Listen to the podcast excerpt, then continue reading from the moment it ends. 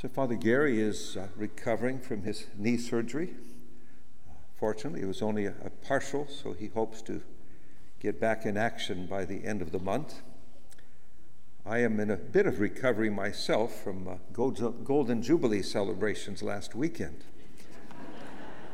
God is certainly good, and I was reminded of that truth once again as so many people celebrated with us. We were three jubilarians, products of Mount Angel Seminary and of the Canisianum in uh, Innsbruck, Austria for theology, but also products of good parents, good Catholic schools with the Holy Name Sisters teaching, and of dedicated parish priests, and of course the people of God praying for us, loving us, tolerating us, and training us along the way.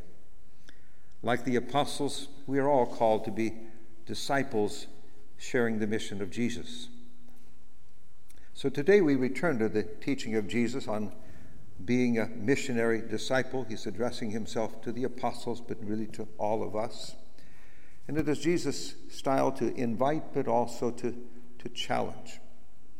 As we hear from St. Paul today, it's the epistle at the Easter Vigil, the same text. Our baptism is a baptism into the death with Jesus. Coming out of the waters is rising to new life.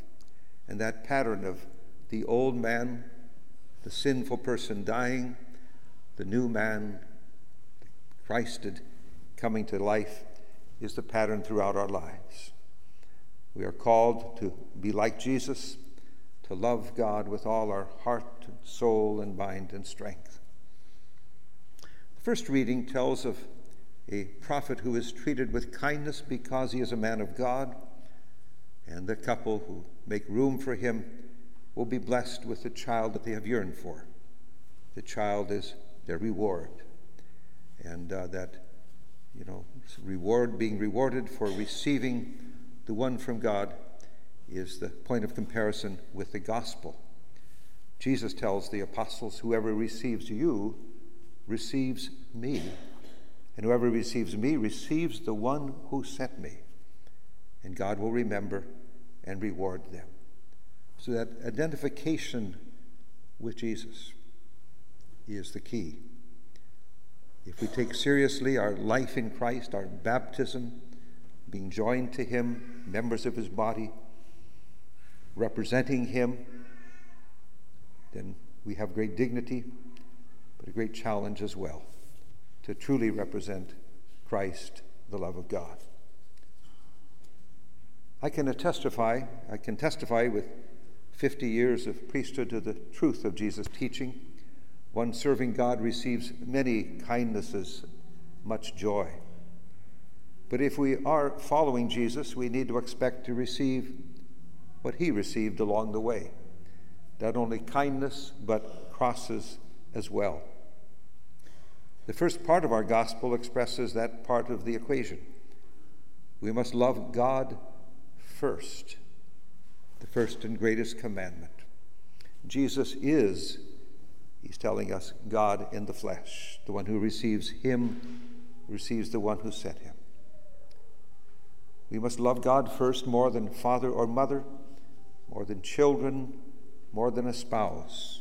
And so you can perhaps recollect or feel how strong that love is for your mother, your father, your children, your spouse. We must love Jesus even more. God must be first. So Jesus invites us and challenges us. Whoever does not take up his cross and follow after me is not worthy of me. If you concentrate on yourself, on gaining, winning, being first, finding your true self in the jargon of the day, you will lose out. You must let go, lose your life for Jesus' sake to win. Follow after Jesus means encountering the cross. The cross will come. We don't have to look for it. When it comes, it needs to be embraced and carried. Because the world is an imperfect world. When it was made, it was good, it was perfect. But it's been infected by sin since the fall, by selfishness. And sooner or later, along the way, we encounter sickness, we meet death. It is sobering for me to see how all too often death comes early.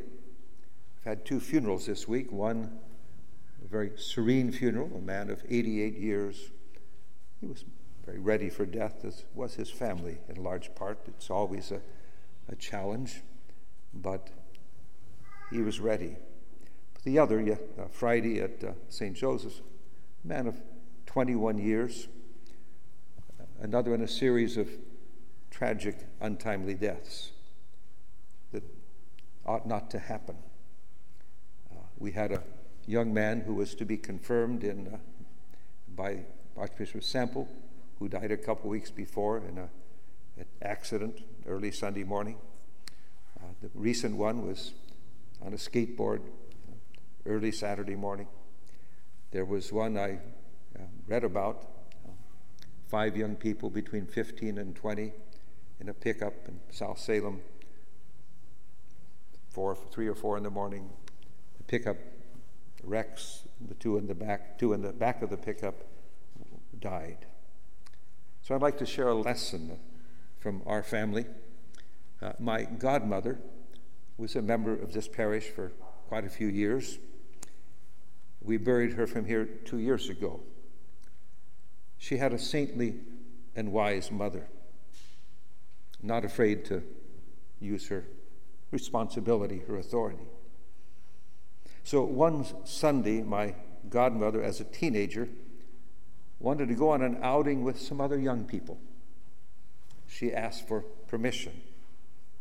she may have whined, she may have begged, I don't know, but permission was denied. And her life was saved. Grandma knew the imprudence and the flawed character of those friends who died in a car crash a few hours later.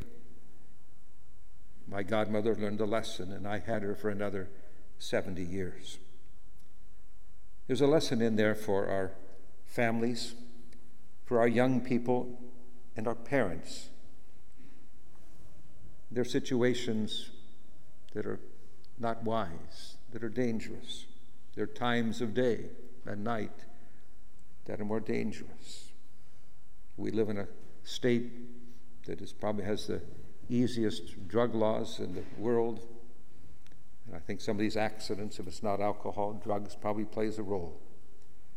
So we need parents to be firm and clear and wise with love, to insist to their children that they can't always have what they want because the parents are the responsible ones. And for our young people, we need to learn our, you know, we ought not to get all of our desires. Our freedom should not be unlimited. Being allowed to do whatever you want, whenever you want, is not a good recipe for true and lasting happiness. Jesus tells us over and over again our true happiness comes with Him. May the Lord help each of us to identify with Jesus, with our baptism into Him and struggle to love God with all our capacity and die to selfishness, die to sin, rise with Christ to live forever.